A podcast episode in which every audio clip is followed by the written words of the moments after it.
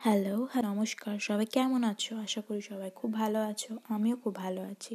তো আজকে আমি তোমাদের যেটা বলতে এসেছি, শুরু করা যাক।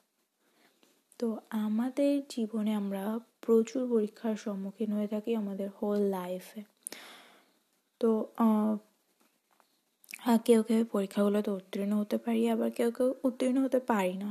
আমি শুধু স্কুল কলেজের পরীক্ষার কথা বলছি না ফ্রেন্ড আমি বলছি যে আমাদের জীবনে চলার পথে অনেক ধরনের বাধা, বিপত্তি, আমরা সেগুলোর বলছি।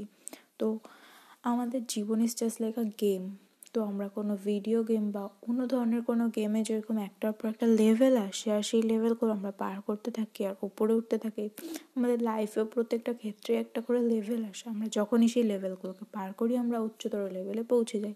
তো কোনো লেভেলে যদি আমরা হেরে যাই, আমাদের কখনোই থেমে থাকা উচিত না। কারণ থেমে গেলে লাইফের গেমে কিন্তু আমরা সেই লেভেলে থেমে থাকব না, বরং অনেক নিচে পড়ে যাব। কারণ এখানে রেস চলে মানুষের।